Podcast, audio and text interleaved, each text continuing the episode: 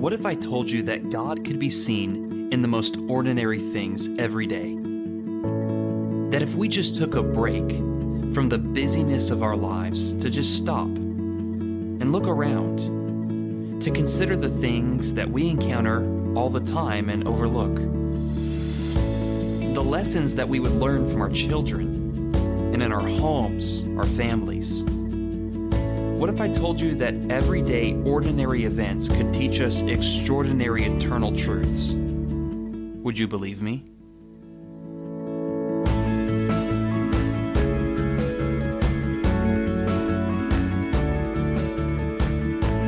Welcome back to all of our listeners.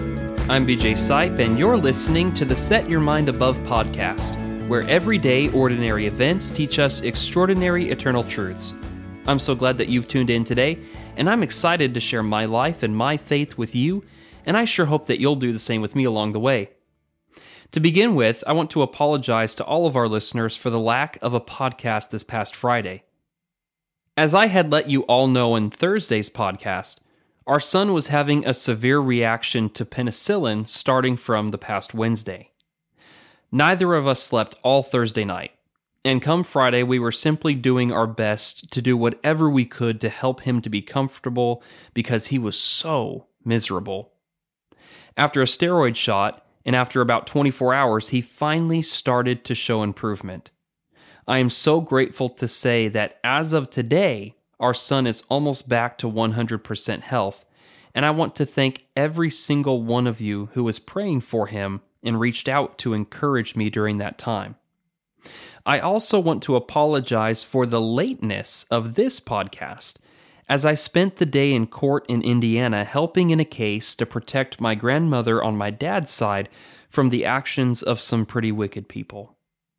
Needless to say, I'm tired, but I really wanted to share a story with you all for your encouragement today. I want to begin by telling you of a decade long quest that I have had in search of a particular Bible. It is roughly 6 inches by 4 inches, a New Testament version of the New American Standard Bible by World Publishing. I fell in love with the format long ago when I looked at a copy that another man I once worked with had in his possession. Actually, he had two more in storage for when his wore out. The reason people have collected them and hold on to them is because they are completely out of print and you simply cannot find them anywhere. I offered to purchase one of his other two Bibles multiple times, but was never quite able to convince him. So that started a 10 year journey of looking for my own copy of this particular Bible. I searched everywhere. At least once a month, I would search eBay, Craigslist, and bookstores online. I found nothing. Every library I entered, every used bookstore I ever walked into, I would look to see if I could find this particular Bible. But nothing. Well, fast forward to just a few weeks ago when we were having our special series of lessons on the book of Mark that were being presented by a brother in Christ named Ray Warfel. I had been dying to meet Ray, as I had heard so much about him, and we had had just a few moments of interaction before. And I just knew that this was a man that I needed to meet and learn from. He is humble, kind, an effectual Bible student, and perhaps the most down to earth person that I have ever met. Well, as he was preaching one night and had given the invitation, he held up his Bible in the air as a call to invite any lost souls to come forward. As soon as he held it up, my eyes lit up. I knew what that was. That was the out of print New American Standard New Testament Bible that I had been searching for. As soon as services were over, I walked up and said, Is that what I think it is? The New American Standard New Testament? And he said, It is, and handed it over to me. He had just had it rebound and it was beautiful, and yet on the inside worn from all his years of use. These are impossible to find. How did you stumble across this one? I asked him.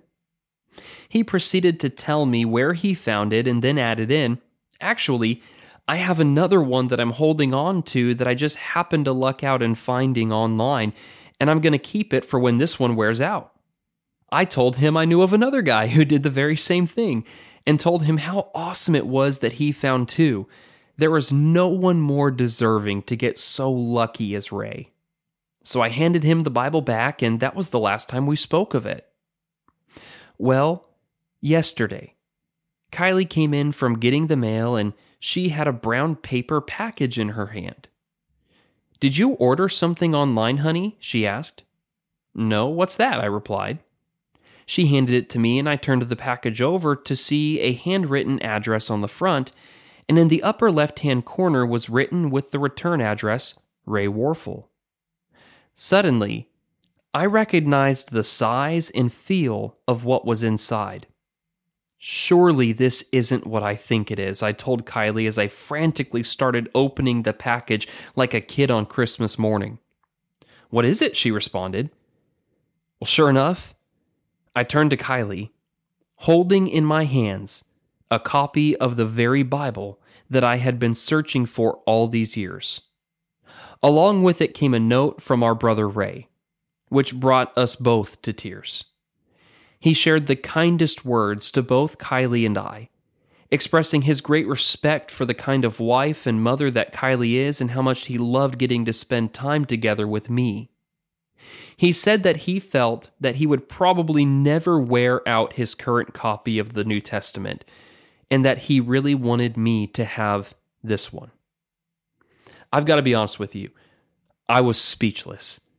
I was overwhelmed and touched by such a selfless, kind gesture as this from a man that I had just spent a few days with. Ray already had a special place in my heart, but now I will think of him every single day that I open up this special Bible and use it to teach myself and others.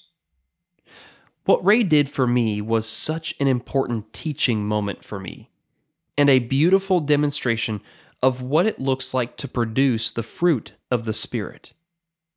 Galatians chapter 5 verses 22 through 24 reads, "But the fruit of the Spirit is love, joy, peace, patience, kindness, goodness, faithfulness, gentleness, and self-control. Against such things there is no law." And those who belong to Christ Jesus have crucified the flesh with its passions and desires. As children of God, we lay down self at the foot of the cross of Jesus and instead invite Christ in the Spirit to dwell within us.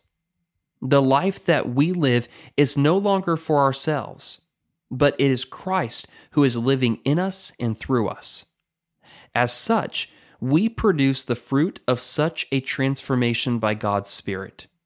Where formerly we were selfish, now we put the interests of others ahead of our own. Where formerly we wrestled with others, now we have become peacemakers. Where formerly we were not thoughtful, the fruit of a spirit filled person produces acts of kindness towards others. You see, a random act of kindness is far bigger than what we make it out to be. It is a demonstration of a transformed life by the Spirit of God. Consider also Paul's words in Colossians chapter 3 verses 12 through 13. He writes and says, "Put on then as God's chosen ones, holy and beloved, compassionate hearts, kindness, humility, meekness, and patience, bearing with one another, and, if one has a complaint against another, forgiving each other, as the Lord has forgiven you, so you also must forgive. We have been chosen by God, and the works that He has prepared for us to do are these fruits of the Spirit. When we act with humility, we fulfill God's plan for us to bring Him glory. When we respond with compassion, we reflect the image of Christ and direct others to his great love. When we act with kindness, we demonstrate a heart that is not motivated by selfishness, but has laid aside self at the foot of the cross in order to serve others.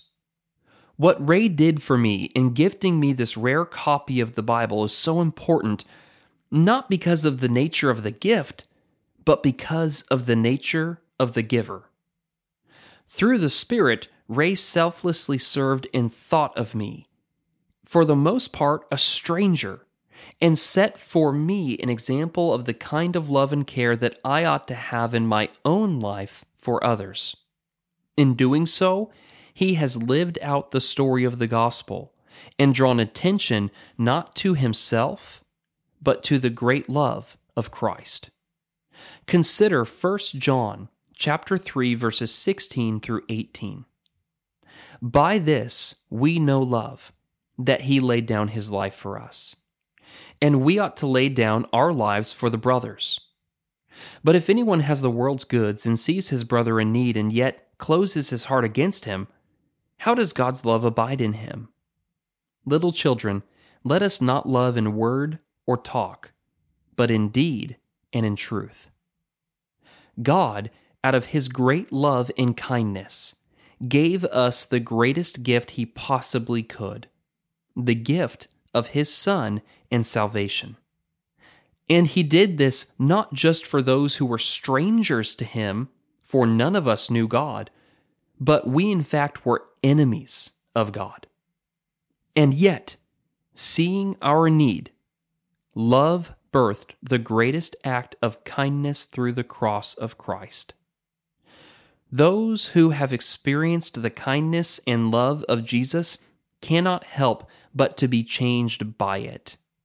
They are transformed to do the same, and so when they see the needs of others, act in kindness from a heart of love. And so it doesn't matter what it is be it a meal, clothing, your time, or even a Bible. Every small act of kindness is a reflection of the gospel of Christ. Thank you so much for listening to today's episode. Tune in Tuesdays through Fridays as a new podcast episode will be uploaded each day. Also, be sure to follow the Facebook page for the Set Your Mind Above podcast for future announcements and video sessions. As you have the opportunity, share these thoughts with your friends and family and share with me what important lessons you are learning from everyday, ordinary events. Until next time, know that I love you, that God loves you, and may we all, each and every day, set our minds above.